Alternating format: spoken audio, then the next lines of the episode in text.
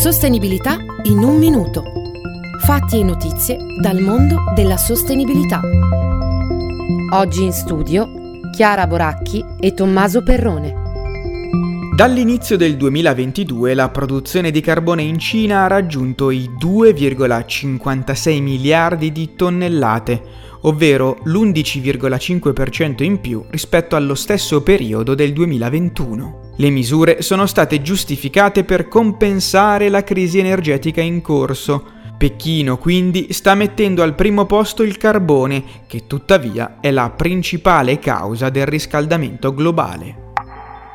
Lo scorso 1 settembre l'Agenzia europea per l'ambiente ha pubblicato il rapporto Energy Prosumers in Europe. In sostanza si ribadisce che le comunità formate da cittadini produttori di energia rinnovabile possono avere un ruolo di rilievo nella transizione ecologica del continente.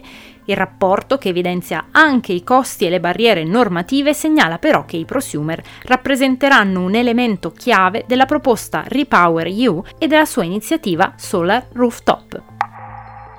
Mancano sempre meno giorni alle elezioni politiche del 25 settembre e mentre la campagna elettorale prosegue e i sondaggi cercano di offrire un quadro di come potrebbero andare le cose, le principali coalizioni hanno diffuso i loro programmi elettorali, lunghi documenti dove vengono affrontate decine di tematiche che vanno dal fisco all'ambiente, dal lavoro allo sport abbiamo raccolto tutte le proposte, ma anche le opposizioni dei partiti sul macro tema dei diritti, così che ci si possa fare un'idea di cosa aspettarsi su immigrazione e cittadinanza, fine vita e parità di genere.